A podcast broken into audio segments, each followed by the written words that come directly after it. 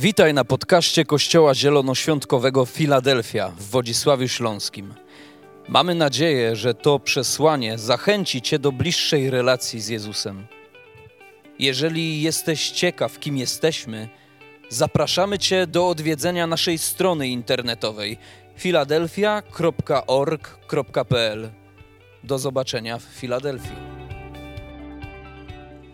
Żeby nie tracić czasu na wstępy, albo może, może nie stracimy czasu, ale mamy dzisiaj miłych gości, a ponieważ kultura szacunku e, wymaga i motywuje nas do tego, aby, aby zawsze szanować tych, którzy wykonywali piękną pracę tu na miejscu. Jest z nami Ola. Ola, gdzie jesteś?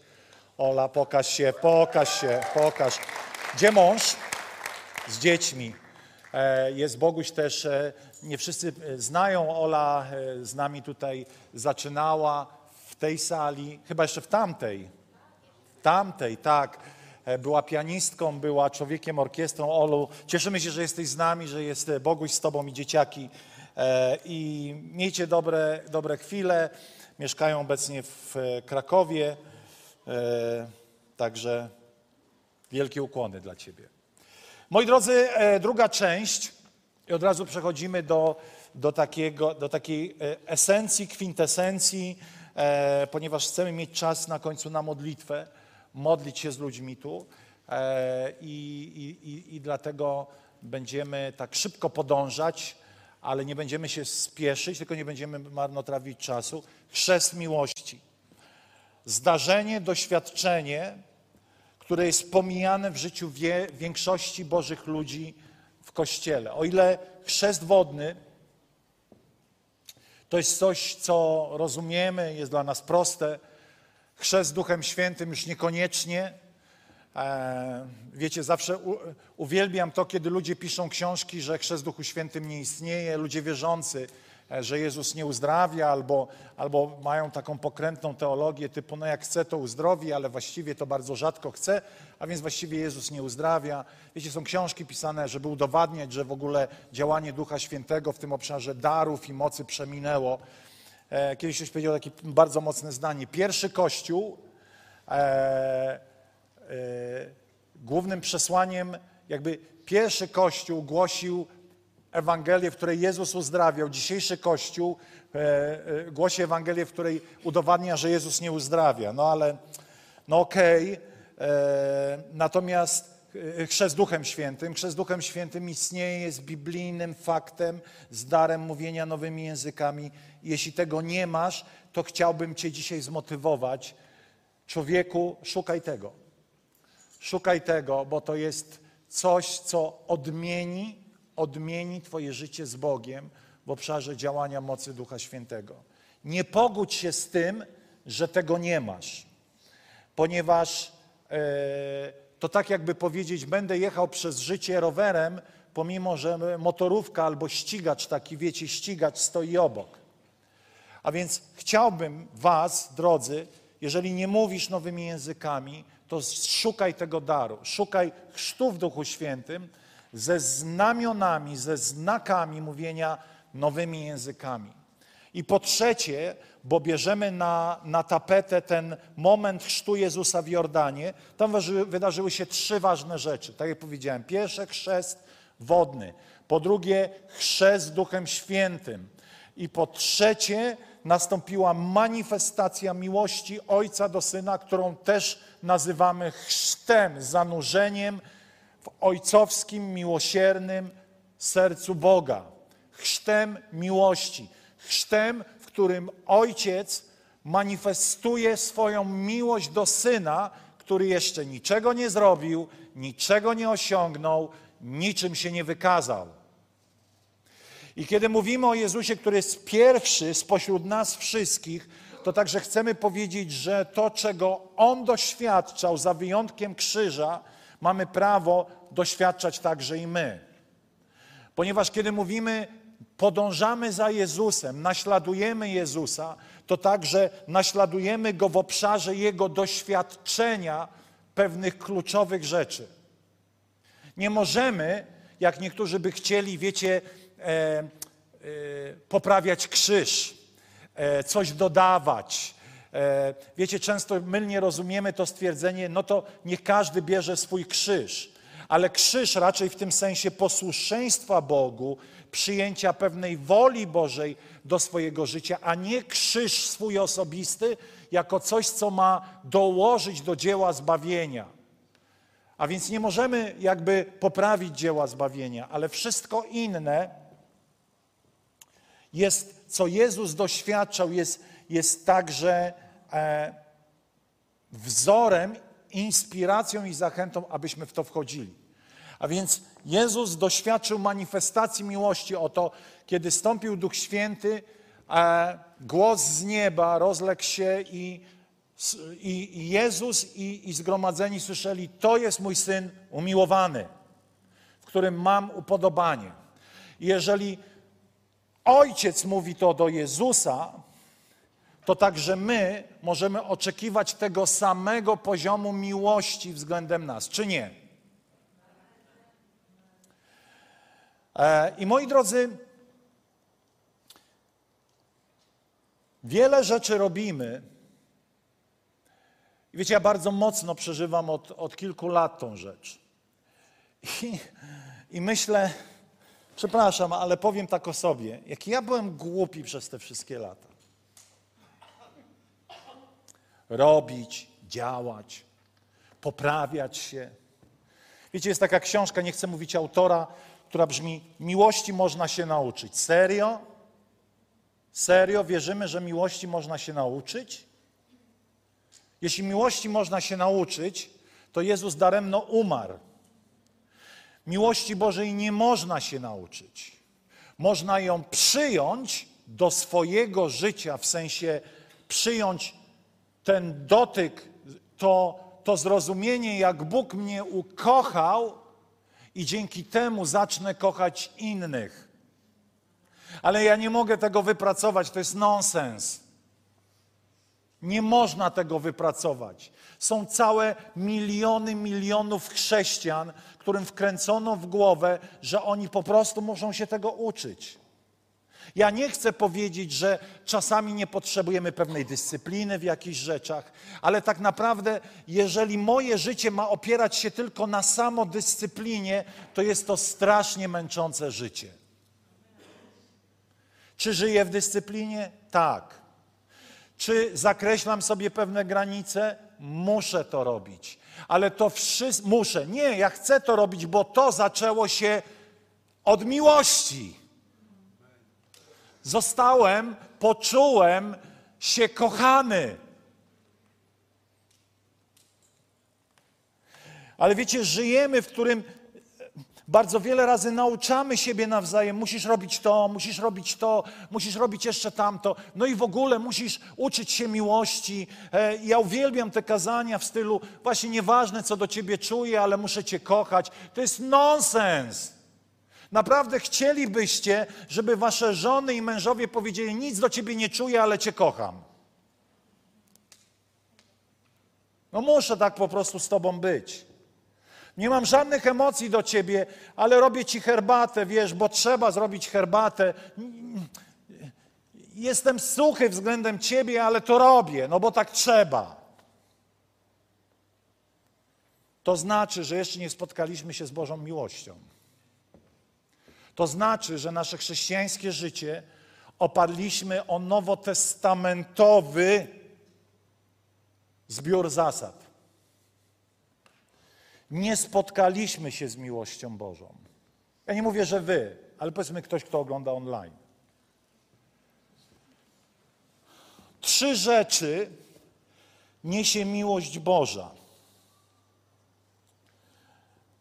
które przyjdą wraz z nią. Po pierwsze, objawienie bezpieczeństwa.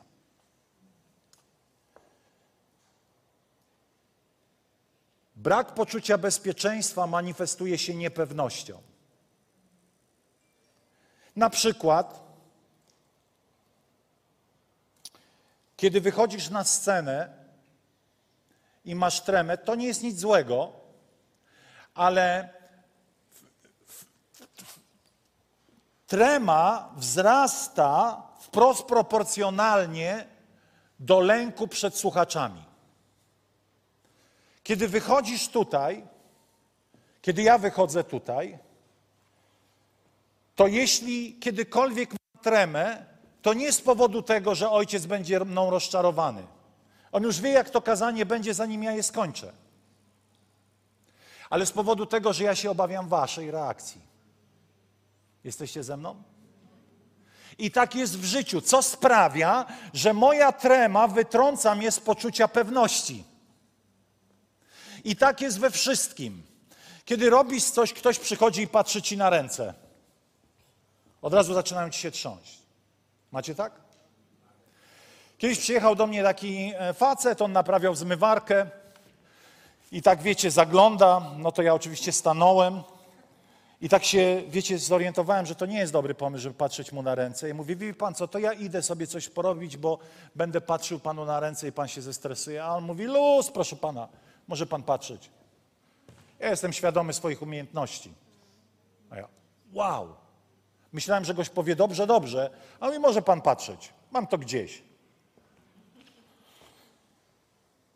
Brak poczucia bezpieczeństwa, lęk przed oceną sprawia, że stajemy się niepewni. Jeśli nie jesteś pewny swoich kompetencji, będziesz niepewny w tym, co robisz. Wiecie, i dlatego my od, zaczynamy odgrywać różne role, żeby generalnie zdobyć uznanie innych ludzi. Innych ludzi trzeba kochać, a zastanawiać się, co przynosi, co jest tym miłym zapachem względem Boga. Miłym zapachem względem Boga przede wszystkim jest to, że zrozumiesz, że jesteś kochany bez względu na to, jak ci idzie. Przed Bogiem nie musimy odgrywać żadnej roli.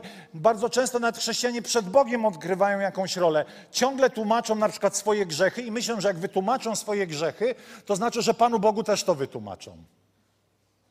Panie Boże, no wiesz, że musiałem, no po prostu okoliczności, te, te, ten człowiek taki wredny, no musiałem mu dać w gębę, Ty to rozumiesz. No Pan Bóg to rozumie, ale wiecie, my nie musimy przed Bogiem z niczego się tłumaczyć, żeby On z powrotem nas pokochał.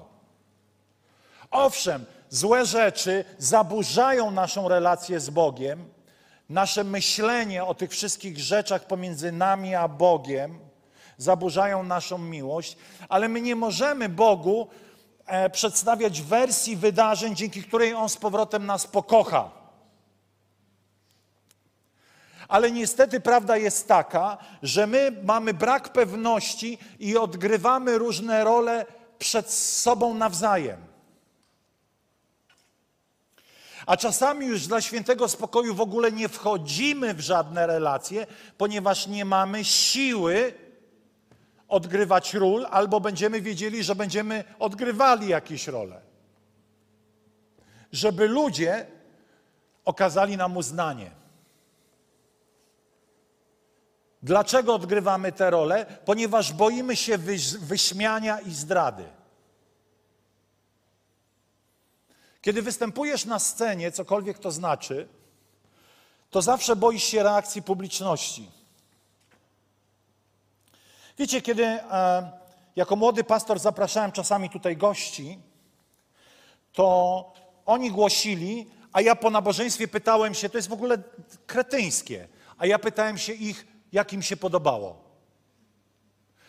Bo chciałem, żeby oni powiedzieli, stary, power, super, miazga. No ale chwila, to ja ich zaprosiłem, to raczej ja powinienem odpowiedzieć, jak mi się podobał ich występ, a nie jak ich występ, jak nasz występ podobał się jemu. Rozumiecie różnicę? Z czego to wynikało? Z braku poczucia bezpieczeństwa.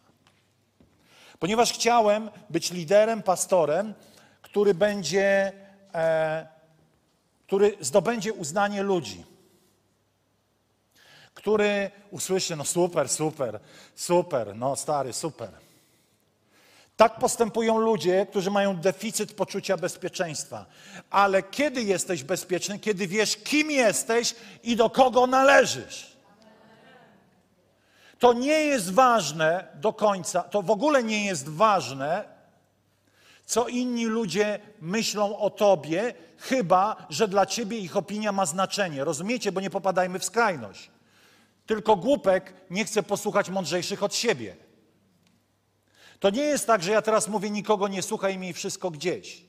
Tylko chcę powiedzieć, nie, nie czuj się niepewny nawet wtedy, kiedy inni nie doceni, cię nie doceniają. Uwielbiam porady, ale nie pozwalam każdemu przemawiać do swojego życia. Moja głowa to nie jest śmietnik. Pozwalam przemawiać do swojego życia ludziom, którzy mnie kochają, znają się na tym, o co ich pytam i nie są ze mną pokłóceni. Bo to jest ważne, bo możesz mnie kochać, być ekspertem większym w czymś, ale akurat mamy między sobą kosę. To to nie jest dobry moment pytać o zdanie. Ale kiedy mamy ze sobą dobrą relację, wiem, że ktoś mnie kocha i jest ekspertem, uwielbiam pytać. Natomiast nie możemy szukać bezpieczeństwa w opiniach innych ludzi. Jestem synem wielkiego taty w niebie i mam wielkiego tatę w niebie, do którego wszystko należy. Wczoraj usłyszałem w samochodzie genialne zdanie mojej Angeliki. O czym myśmy to rozmawiali? O wyjeździe za granicę, tak? O jacuzzi, tak, przepraszam, słuchajcie. I moja Angela mówi tak, to było cudowne. Mówi, znając twojego tatę, wielkiego tatę, który spełnia twoje fanaberie, to będziesz miał te jacuzzi. Nie łapiecie, bo jeszcze nie znacie tego taty do końca. Bo myślicie, że wasz tato może daje wam tylko chleb i miejsce do spania. Halo? Spełniacie fanaberie waszych dzieci? Jeżeli nie, to współczuję waszym dzieciom. A Biblia mówi, że ziemscy rodzice otroszczą się o nas, to o ileż bardziej niebiański Ojciec. Ponieważ życie polega na potrzebach i czasami fanaberiach. I w tych fanaberiach też jest Ojciec. Ale kiedy twój Ojciec w niebie jest surowym wychowawcą, który nic nie robi, tylko cię wychowuje, to pewnego dnia serio, naprawdę stracisz poczucie pewności. Tato, chciałbym czekoladę z orzechami. Synu, nie możesz z orzechami, bo to jest fanaberia. Kupię ci wyrób czekoladopodobny. Serio? I ja nie głoszę żadnego prosperity, ale chcę wam powiedzieć, i to za chwilę będzie pod koniec kazania, że musimy znać Biblię, żeby wejść w pewne rzeczy. A więc wiem, kim jestem. Nie dlatego, że sobie to wmówiłem, ale dlatego, że to zgłębiłem, to do mnie dotarło i to mnie uderzyło jako poznanie, czyli wiedza zamieniła się w przemieniające objawienie mojego serca. Ja mogę wygłosić tutaj kazanie, wiecie, podciąć sobie żyły z miłości do ciebie. Nie róbcie tego, nie bierzcie tego na serio. Teraz wiecie, trzeba tak po, po, podawać, że to nie na serio, bo ktoś powie, ale pan tutaj w telewizji kazał mi to zrobić, więc to zrobiłem. No i pozew pewny. Więc to nie na serio. To był żart. Ale mogę serce na talerzu wam tutaj wyciągnąć, ale jeżeli ty nie przyjąłeś od Ojca w niebie tego objawienia, kim On jest, to moje, moja produkcja tutaj nic ci nie przyniesie. Bo ja mówię dzisiaj o czymś, co jest jedynie zachętą do odrobienia twojej osobistej lekcji. Potrzebujesz wiedzieć, potrzebujesz mieć objawienie, kim jesteś, aby być także silnym, stabilnym i pewnym.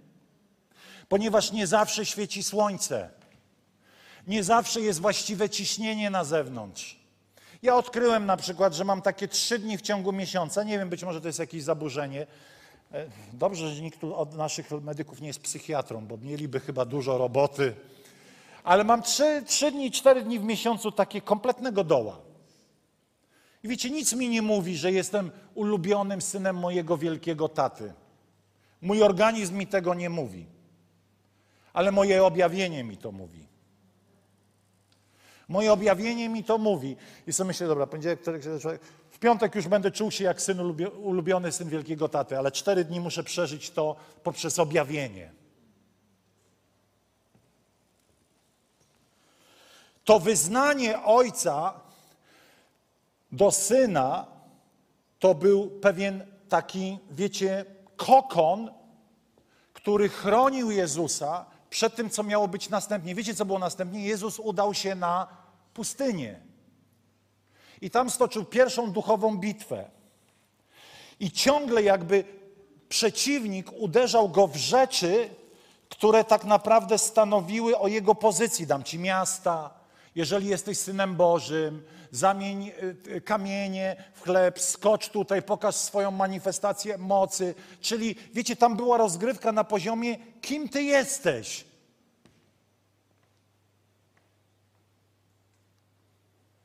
Przypomniała mi się taka scena z Pasji. Pierwsza scena, kiedy jest Jezus w Getsemane, z Pasji w sensie filmu. Jest Jezus w Getsemane i tam jest jedno z najlepszych zdań całego tego filmu. Takie bardzo wow. Kiedy przychodzi diabeł i mówi, Jezus mówi, Ojcze, Abba. I przychodzi diabeł, patrzy na niego i mówi, kim jest twój ojciec? Pamiętacie tę scenę? Kim jest twój ojciec? Ja dzisiaj ciebie pytam, kim jest twój ojciec? Nie w sensie, że diabeł pyta ciebie, tylko zadaje ci pytanie, co ty myślisz o swoim wielkim tacie? Kim ty jesteś dla wielkiego taty? A więc to wyznanie chroniło Jezusa przed tym całym atakiem, który miał podważyć to, kim on jest, jego pozycję. I wiecie, kiedy my wychodzimy w różne miejsca, w których są inni ludzie, to właśnie szukamy tej akceptacji u ludzi, zamiast kochać ludzi i przyjąć akceptację Ojca, a nie szukać akceptacji Ojca, tylko ją przyjąć. Wiecie, wielu wierzących ludzi popełnia błąd i mówi tak, ja to mówiłem już tydzień temu i, i chciałbym, żebyśmy byli tu bardzo konkretni. Kiedy mówię nie bój się ludzi, to nie chcę powiedzieć bądź wobec nich arogancki. Bądź wobec nich niewychowany. Bądź wobec nich bezczelny. Nic mi nie obchodzi, co o mnie myślisz. Nie boję się żadnego człowieka. Pana tylko się boję. Wiecie, to są żałosne postawy. Dlatego, że patrząc na takiego gościa, sobie myślę, ty ani Pana się nie boisz, ani człowieka się nie boisz, ty nikogo się nie boisz. Tobie się wydaje tylko, że ty jesteś taki przed Panem. Nie obawiaj się ludzi, ale kochaj ich miłością Ojca. Nie przejmuj się tym, co ludzie myślą o tobie, ale ich po prostu kochaj. Nie czekaj, aż oni cię pokochają. Ty ich kochaj, ponieważ ty zostałeś pokochany, ale kiedy ty nie, po, nie przyjąłeś tego stanu zakochania Ojca w tobie, nie będziesz kochał innych. Mówię serio. Kim jest twój ojciec? Wiecie, ciągle napotykamy ludzi, którzy dręczą innych ludzi. So, fizycznie, emocjonalnie, nie ćwiczyli na siłowni, ale wypowiadają w naszym kierunku wiele złych rzeczy. Czasami zdarzy się to nam, ale kiedy będziesz wzrastał w miłości Bożej, coraz mniej złych rzeczy będziesz wypowiadał do życia innych ludzi. I kiedy się obronisz? Kiedy będziesz wiedział, kim jest twój tato. Przypomina mi się tu historia, jest, jest mój syn tutaj, nie wiem czy jest Szymon, jeden z młodszych chłopaków z Filadelfii chodził do tej samej szkoły, bez nazwisk, bez imion i wiecie, oni byli starsi z Szymonem i ten młodszy chłopak był dręczony przez jakiegoś, wiecie, jak w amerykańskich filmach, zawsze jest jakiś koleś, który gnębi w klasie jakiegoś słabszego. Wiecie, amerykańskie filmy, high school, jest jakiś dziad, który wypowiada złe rzeczy do życia jakiegoś tam, wiecie, takiego schowanego chłopca. No i był taki typ w klasie, trzy klasy niżej i dręczył tego chłopca z Filadelfii. Ja nie wiem, czy myśmy to powiedzieli Szymonowi i Jakubowi, ale oni poszli pewnego dnia do tej klasy. Był ten chłopiec z Filadelfii i ten dręczyciel. Wiecie, to dryblasy były już wtedy. Stanęli przed nim, powiedzieli, jeszcze raz go dotkniesz. Jeszcze raz coś do niego powiesz. I tamten się popłakał. Ten młody Filadelfianin miał spokój do końca podstawówki. Kim jest twój tato, człowieku? Kiedy inni przychodzą i mówią złe rzeczy do twojego życia. Ja nie chcę powiedzieć, że ojciec od razu piorunem go walnie, ale ojciec zajmie się twoimi wrogami. Serio, nie zajmuj się swoimi wrogami. Twoimi wrogami się zajmie ojciec.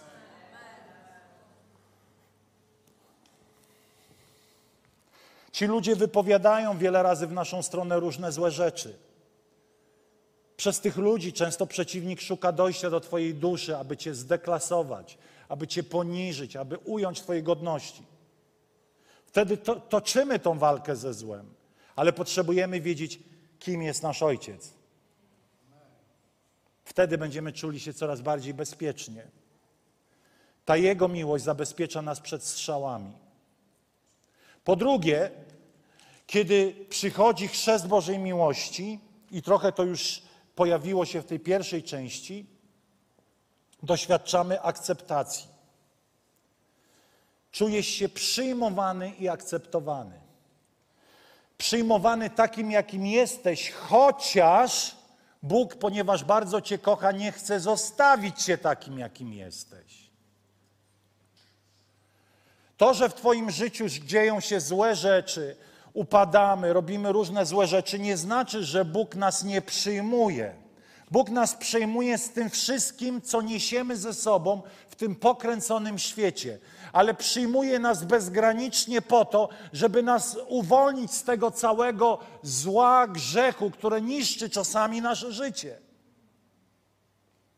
Ale to nie jest tak, że On ci powie, najpierw zrób się porządny i przyjdź, tylko On ci mówi, przyjdź takim, jakim jesteś, a staniesz się lepszy, staniesz się porządny, uwolnię cię z tego, ponieważ doświadczysz mojej miłości. Wiele razy ludzie przed chrztem mówią, nie jestem gotowy. A ja sobie myślę, a do czego ty masz być gotowy? No jeszcze grzeszę. To nie jest ważne. Ważne jest to, że chcesz pójść za Jezusem i porzucić ten grzech, kiedy Boża miłość cię dotknie, ale ty nigdy nie będziesz gotowy. Bo zawsze coś w tobie się znajdzie, co obraża Pana Boga. Ale Bóg daje nam to poczucie akceptacji. On przyjmuje nas takimi, jakimi jesteśmy i to Jego miłość cię wyzwala, a nie ty wyzwalasz się, żeby przyjąć Jego miłość.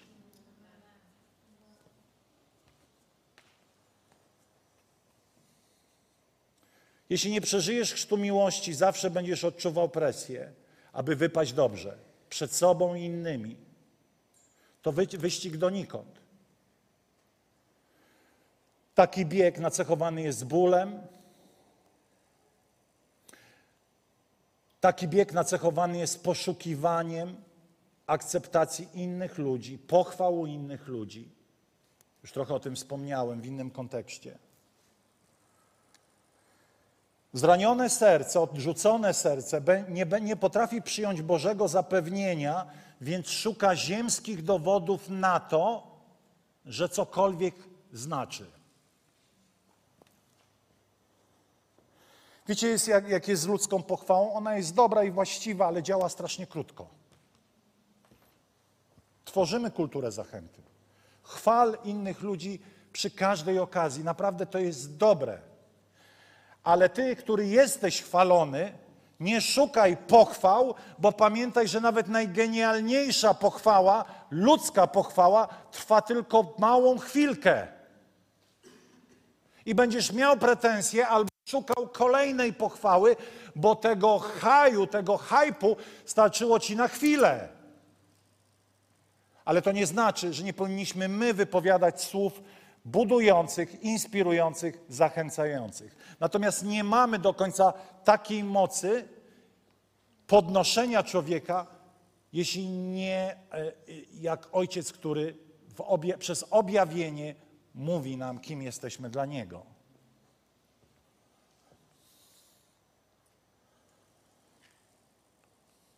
Ludzka akceptacja jest próbą zamiany ojcowskiego akceptowania za nic na ludzką akceptację za coś. Ludzi zranionych najczęściej widać na, na nie chcę uderzać, wiecie, ale, ale to jest takie szkło. Najczęściej widać w mediach społecznościowych. Jedni oczekują reakcji pozytywnych, mnożenia, lubię to, umieszczania niekończących się ilości swoich zdjęć. Chcemy, aby ludzie nas podziwiali. Najczęściej te zdjęcia są w kontekście jakichś osiągnięć, wyników w szkole, ukończonych kursów. Nie jest niczym złym kończyć kursy i kończyć szkoły.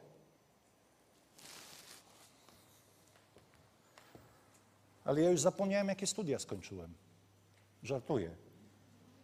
Ale nie wiem, gdzie są moje dyplomy.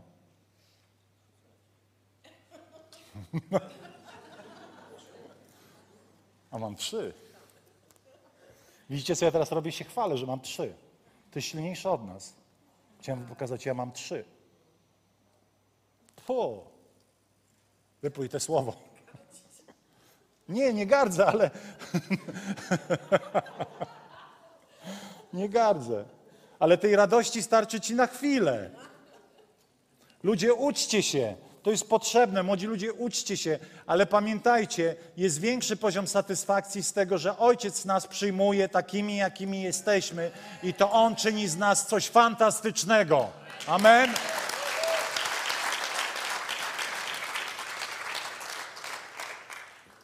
Trzy dni temu miałem bardzo dziwną wizję, widzenie. Aż się z niej śmiałem. Wiecie, mam taką deskę w, w garażu, taki kawałek drewna. Po jedenastu latach postanowiłem odświeżyć garaż. Nie wchodzę już w większe szczegóły. Tylko jak wszedłem do tego garażu i po, popatrzyłem, pomyślałem sobie tak. Piekło na ziemi. Piekło na ziemi. Ale zobaczyłem taki kawałek drewna, który zawsze miałem w takim miejscu, żeby widzieć, jak wjeżdżam do garażu, żeby nie skasować grzejnika, który jest na ścianie tej wjazdowej. Bo on mi zawsze sygnalizował ten kawałek drewna, że już jestem blisko. I kiedy przygotowywałem ten fragment, nagle zobaczyłem ten kawałek drewna. On jest taki, wiecie, brudny, e, zanieczyszczony smarem, jakimś błotem, bo te koła zawsze jak tam wjeżdżały, to potem to spadało. I nagle widzę, jak ten kawałek drewna zamienia się w taki piękny, piękną figurkę anioła. Tak, te drewno jest wręcz wypolerowane, takie doskonałe, mahoniowe. Muszę sprawdzić, co to za rodzaj drewna, może to jakiś orzech, ale i wiecie, i pomyślałem sobie, my czasami jesteśmy jak ten kawałek drewna, zostajemy przemieniani przez tego cudownego Ojca w tym procesie na coś wyjątkowego, ale ten początek nigdy nie jest zachęcający. I my bardzo często patrzymy na ten początek i nie potrafimy przebić się ze zrozumieniem, że Ojciec bierze ten kawałek drewna i zamienia w ten cudowny taki posąg, figurkę jakiegoś takiego naprawdę majstersztyku artystycznego.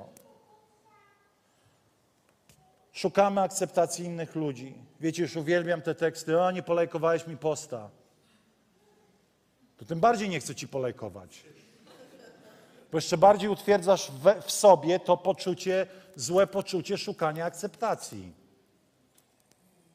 I po trzecie, objawienie ponadnaturalnej przychylności. Co to jest przychylność? Favor, czyli taka ponadnaturalne, jakby to powiedzieć, yy, robisz rzeczy, a one są ponadnaturalnie błogosławione. Żyjesz, a ta, te błogosławieństwo nad twoim życiem wcale nie jest adekwatne do tego, co ty czynisz, tylko jest znacznie więcej. Przychylność to jest także stawianie na twojej drodze właściwych ludzi, którzy pomogą ci na przykład jeszcze bardziej prosperować w ziemskim życiu. Wiecie, ta przychylność Boga to jest po prostu e, zwielokrotnienie dobrych owoców w twoim życiu. O, tak mógłbym też powiedzieć. Jezus do momentu chrztu był cieślą. Tak? Zgadzacie się? Robił jakieś rzeczy. ale kiedy przeszedł nad Jordan, to to był punkt zwrotny, że on już porzucił swoje, swoje rzemiosło na rzecz tego, aby rozpocząć służbę. Trzy lata, a do dzisiaj się o tym uczymy.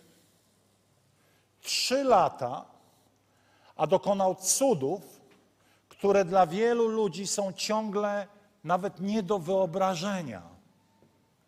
Kiedy coś pomnażał, to zawsze pomnażał w nadmiarze. To też pokazuje Boże serce. Jak byli głodni, to jedzenia było tyle, że zostało. Ale bardzo ciekawe jest to, to jest na marginesie, że zostało, Jezus nie powiedział, dobra, mamy to gdzieś, idziemy dalej, tylko mówi, pozbierajcie. Ponieważ rozrzutność nie znaczy marnotrawność.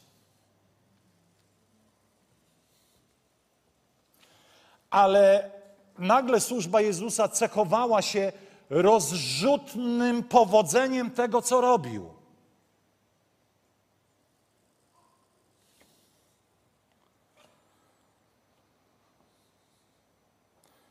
Mało tego, przychylność to jest także moment, w którym nad twoim życiem spoczywa autorytet i władza.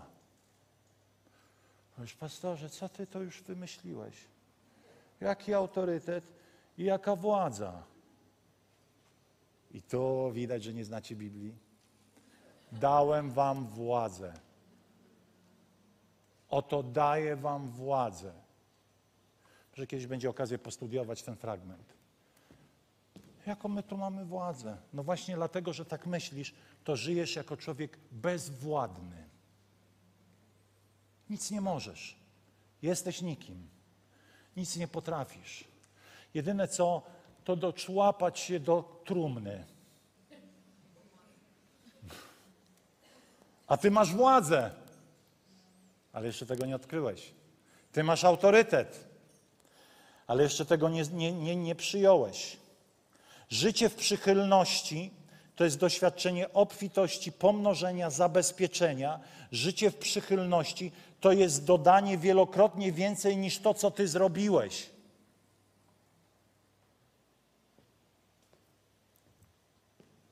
Wiecie, przez wiele lat w Filadelfii robiliśmy różne rzeczy. I naprawdę mieliśmy wrażenie, niektórzy to potwierdzą, że jakbyśmy, wiecie, pchali jakiś wózek, żeby się przebić do duchowej świadomości ludzi w Polsce. Wiedzieliśmy, że coś mamy, że chcemy to dać. Ale przyszedł właściwy czas, kiedy Bóg to wziął i zwielokrotnił. Momentem zwrotnym był czas kowida. Kiedy liczba odsłon, choćby transmisji przed kowidem była tysiąc w ciągu tygodnia. Dzisiaj jest tysiąc do szesnastej po południu. Nic nie zrobiliśmy więcej. Dalej robimy to tak, jak robiliśmy. Ale otworzyło się niebo, albo inaczej, myśmy otworzyli niebo nad sobą samym, bo my tylko je możemy otworzyć i zamknąć, bo ono w ogóle jest cały czas otwarte. Od tego momentu niebo jest otwarte, wiecie o tym?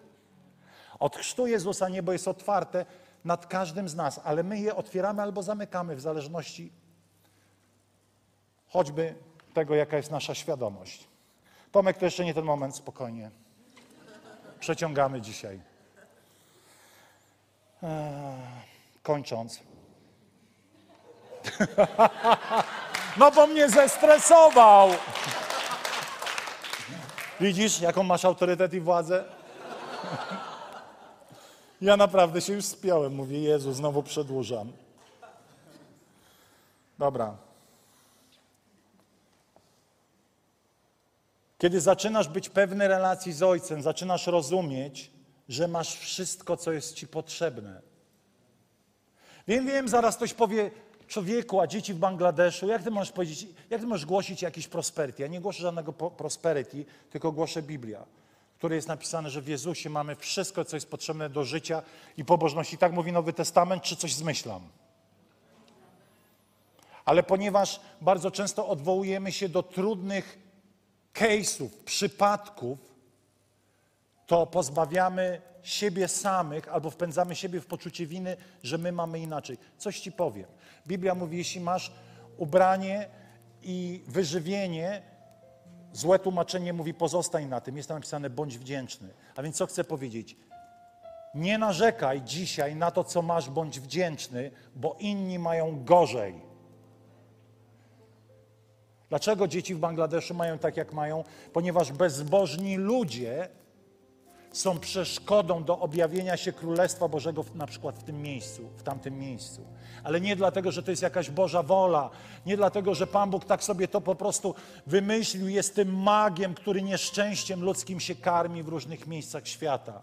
Dlatego ty i ja musimy zrobić wszystko, aby przemienić swój kawałek ziemi, który Bóg stawia przed tobą.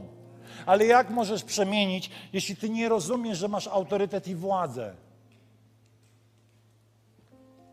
Nie władzę systemu tego świata, ale władzę, którą dostajesz proporcjonalnie do serca sługi, ale zarazem też syna. Bo jeśli jesteś tylko sługą, to możesz być sługą z chorym sercem. Ale kiedy masz serce syna, to służysz ze zdrowym sercem. A więc jak doświadczyć chrztu miłości, bo obiecałem, że o tym powiem. Po pierwsze musisz rozumieć, że moje poznanie i moje pragnienia do tego cię nie doprowadzą. Moje kazanie tylko jest tym pierwszym kawalątkiem klocków, czy... E, słowo mi uciekło, te co się przewracają. E, domina. Ja nie sprawię, że na twoje życie spocznie Boża miłość. Ja tylko dzisiaj otwieram dyskusję nad twoim życiem. Dokonuję pewnej prowokacji i uświadomienia, ale ty nie możesz pojechać dalej na moim namaszczeniu. Dlaczego? I to jest punkt pierwszy. Studiuj Boże Słowo. Nie czytaj o poranku. Nie przelatuj pobieżnie i, i czasami tak jest, ja wiem, i że o dobra, dobra, psalm taki, taki, Pan jest pasażerem moim, niczego nie brak. Dobra, lecimy do roboty, ciach. Ktoś powiedział taką rzecz. Katolicy nie znają słowa, protestanci je znają, ale go nie rozumieją. Gdyby ludzie więcej zadali sobie trudu studiować słowo, to mniej głupot byłoby, które głoszą.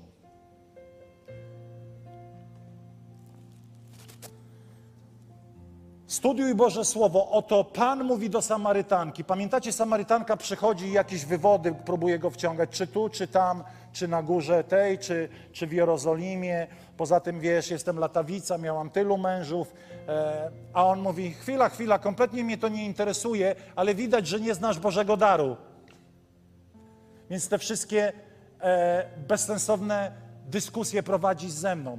Jezus jej mówi, gdybyś znała Boży dar... A więc Jana cztery dziesięć mówi tak. Gdybyś znała dar Boga i wiedziała, kim jestem, który cię prosi, daj mi pić, sama, byś prosi, sama prosiłabyś Go, a On dałby ci wody żywej. Ale tutaj jest to słowo eidon, znaczy gdybyś wiedziała, gdybyś ogląd zobaczyła, gdybyś dostrzegła, gdybyś wiedziała, gdybyś znała, gdybyś to potrafiła, umiała to zobaczyć. Pobieżnie czytając słowo albo wcale nie czytając, jesteś nieuświadomionym, jesteś człowiekiem, który nie rozumie, czym Bóg cię obdarzył. I potem przychodzi jakiś facet w internecie, wypowiada jakieś farmazony, przepraszam, ale już mnie ponosi, i nagle wow, jakie objawienie, on ci ciemnotę wciska. I przekreślasz dwadzieścia lat życia pastora, który cię uczył na rzecz jakiegoś Andrzeja Kowalskiego, żeby Andrzeja Kowalskiego nie obrazić. Nie, no musimy jakąś rację, rację prawnego postawić, żeby mówił, co wolno mówić. Ale rozumiecie, co chcę powiedzieć? Chcę powiedzieć to, że warto się inspirować słowem, które nas napędza, ale nas przemienia studiowanie słowa. Ale boimy się go studiować, bo wiecie, my zielonoświątkowcy, poznanie nadyma i tak dalej. Ja mówię o tym, żebyś poznawał Słowo, doświadczał go, a ono pchnie cię do punktu numer dwa, które nazywa się, muszę tak sobie przeczytać, żebym fajnie sobie to Poszukuj spotkania z zalewem Bożej miłości. Jeśli nie znasz słowa, jeśli czytasz je powierzchownie, na zasadzie, aby przeżyć tylko poniedziałek, to nie wzbudzi to w tobie miło, po, chęci poszukiwania. Otrzymujesz wiedzę, która zamienia się w poznanie, a poznanie ci mówi: zacznij szukać. Zacznij szukać spotkania z, z Bożą miłością. Zacznij szukać napełnienia Bożej miłością. Dawid szukał tej miłości. Jezus szukał serca Ojca. Kiedy miał dwanaście lat, już rozpoczął tą wędrówkę w stronę Ojca. Rodzice przychodzą i mówią: ej, Jezu, tyle Cię szukaliśmy, chyba trzy dni, tak? A on mówi: ale ja chciałem czynić wolę Ojca, ja chciałem być z Ojcem. Ja chciałem przybliżać się do Ojca, teraz parafrazuję.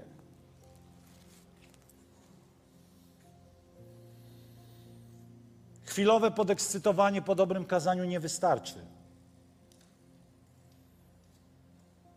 Kiedy spotkasz się z Bożym Słowem, które trzaśnie Cię objawieniem, nie będziesz potrafił przestać szukać doświadczenia chrztu Bożej miłości. Wiecie, to jest trochę tak, kiedy studiujesz pewne rzeczy, zaczyna w Tobie się rodzić jakiś głód. Zaczynają się w Tobie rodzić jakieś pytania. Zaczyna się w tobie robić jakaś frustracja. Dlatego, że nagle sobie uświadamiasz, ile tracisz. Zaczyna się w tobie rodzić niezadowolenie ze stanu, w którym jesteś. Czytasz Dzieje Apostolskie i sobie myślisz: ale chwila, ja jestem tutaj, oni są tam, tam jest dla mnie wzór, ale tego wzoru kompletnie nie ma w moim życiu. Co się dzieje? Następuje frustracja, która zaczyna prowadzić cię do bardzo konkretnych czynów, aby spotkać się z Nim, aby zalała Cię Boża miłość, abyś nie wmawiał sobie: o, Boża miłość, dobrze, Panie Boże, potrzebuję Bożej miłości, o, przez wiarę przyjąłem Bożą miłość, tak, Boża miłość mieszka w moim sercu. To tak nie działa. Jak dostaniesz cios Bożej miłości, to zaczną Cię zalewać fale Bożego dobra. To będzie tak mocne doświadczenie, ono może mieć różny wymiar, ponieważ jesteśmy różni, ale będziesz wiedział, posmakujesz jej, że ona istnieje.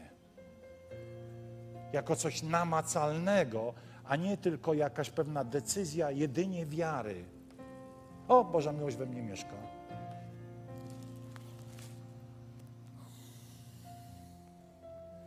Powiem coś bardzo mocnego, kończąc.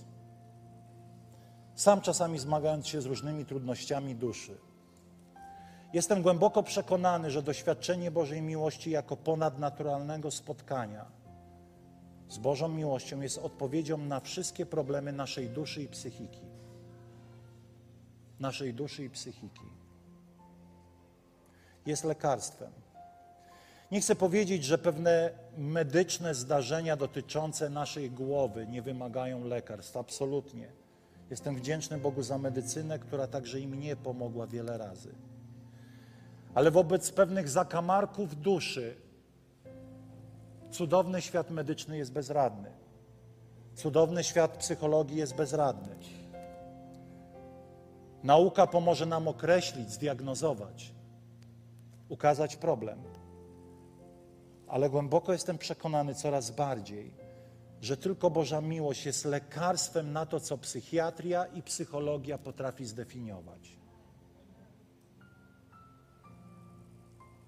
jako zaburzenie. Dziękujmy Bogu za mądrych ludzi. Ale wiele razy oni sami mówią: czujemy się bezradni wobec wielu traum, zaburzeń, które dopada coraz więcej ludzi. Także w kościołach. Wiecie dlaczego? Dlatego, że w kościołach bardzo często naucza się, jak zdobyć Bożą miłość, a nie jak się w niej wykąpać. Wierzę w medycynę. Cieszę się, że są psycholodzy, psychiatrzy. To pomocni ludzie. Zawsze będę ich wspierał. Ale dzisiaj skorzystaj z okazji zanurzenia się w Bożej miłości. Studiuj Słowo, ale zadaj sobie pytanie, czy spotkałem się z nią? Skosztujcie i zobaczcie, że Pan jest dobry. Szczęśliwy ten człowiek, który w Nim szuka schronienia. Czy chcę wyjść na fanatyka? Broń Boże. Ale czytam moją Biblię. I wiem, że On, Jego miłość jest odpowiedzią.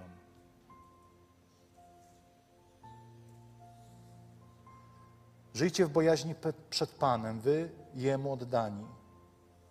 Gdyż tym, którzy tak żyją, na niczym czy niczego nie zbywa.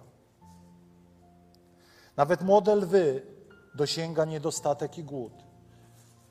Tymczasem szukającym Pana nie brak żadnego dobra. Nie twórzmy pokrętnych tłumaczeń, teorii, wizji. Szukajcie Pana i Jego mocy, szukajcie Jego bliskości nieprzerwanie. Czas, Kościele, to jest ten czas dla Kościoła Filadelfia, aby zacząć szukać chrztu miłości. Aby jeszcze bardziej, kiedy ludzie przyjeżdżają z zewnątrz, byli dotknięci Bożą miłością, która jest w was i przepływa przez was do ich życia. Aby kiedy jesteśmy ze sobą, Każde, każda odpowiedź, każdy dialog był nacechowany nie sztuką poprawnego zachowywania się w Kościele, ale miłością do drugiego człowieka. Powstańmy.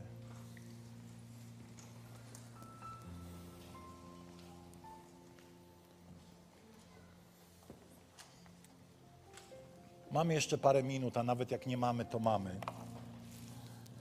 I chciałbym dzisiaj zrobić takie wezwanie na full service. Przyjdź do przodu i powiedz, jeśli się go dzisiaj dotknę, będę dotknięty Bożą miłością. A nawet jak nie, to będzie te, poprzez te wyjście moment, w którym rozpoczynam szukać spotkania z Bożą miłością. Wiecie, moi drodzy, bardzo często przychodzimy do kościoła, bo szukamy wolności od nałogu. Ja tak przyszedłem. Zmęczyło mnie już imprezowe życie. Ale szybko zrozumiałem, że jeśli tylko tego szukam, to kiedy to dostanę, to odejdę.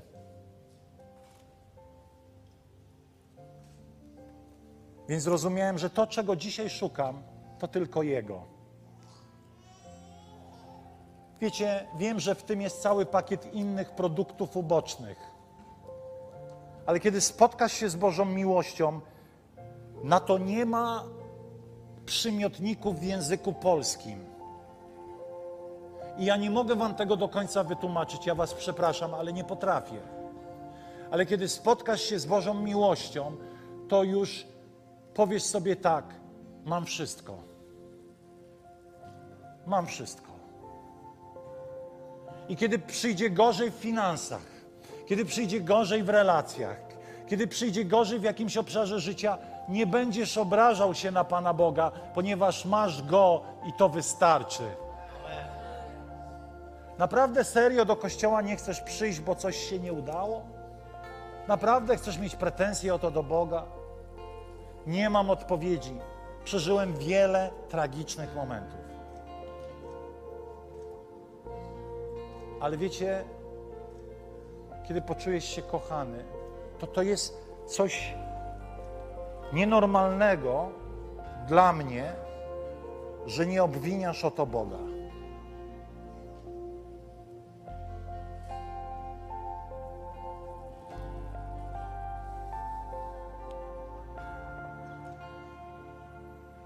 To jest ten moment, kiedy, wiecie, kiedy rano jechałem, powiedz im, Duch Święty mówi, że wiatr dzisiaj powieje. Powiedz im, że wiatr dzisiaj powieje. A sobie myślę, a jak nie powiejesz? Powiedz im, że wiatr dzisiaj powieje.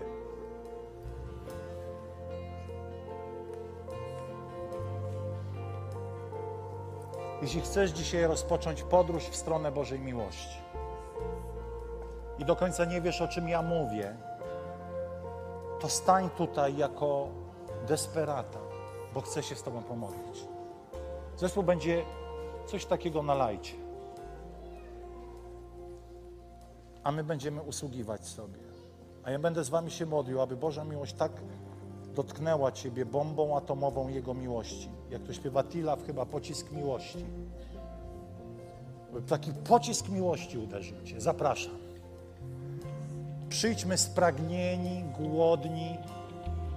Jak uderzy Cię Boża miłość, też wiecie, kiedy tu stałem, Bóg mówi, powiedz to im. Jak uderzy Cię Boża miłość, zaczniesz porządkować swoje życie z różnych kompromisów i grzechów. Jak zaczniesz porządkować, jak dotknie Cię Boża miłość, pewne rzeczy pozostawisz. Śmiało, śmiało, śmiało. Ja będę czekał tak długo, aż wszyscy, którzy chcą wyjść, wyjdą. Ponieważ wielu ludzi chce wyjść, a się wstydzi. Aż zaczniesz być zdesperowany. Aż zobaczysz, jak potrzebujemy tego chrztu Bożej miłości. Podejdźcie bliżej, tak abyśmy... Podejdźcie bliżej, śmiało, śmiało, śmiało.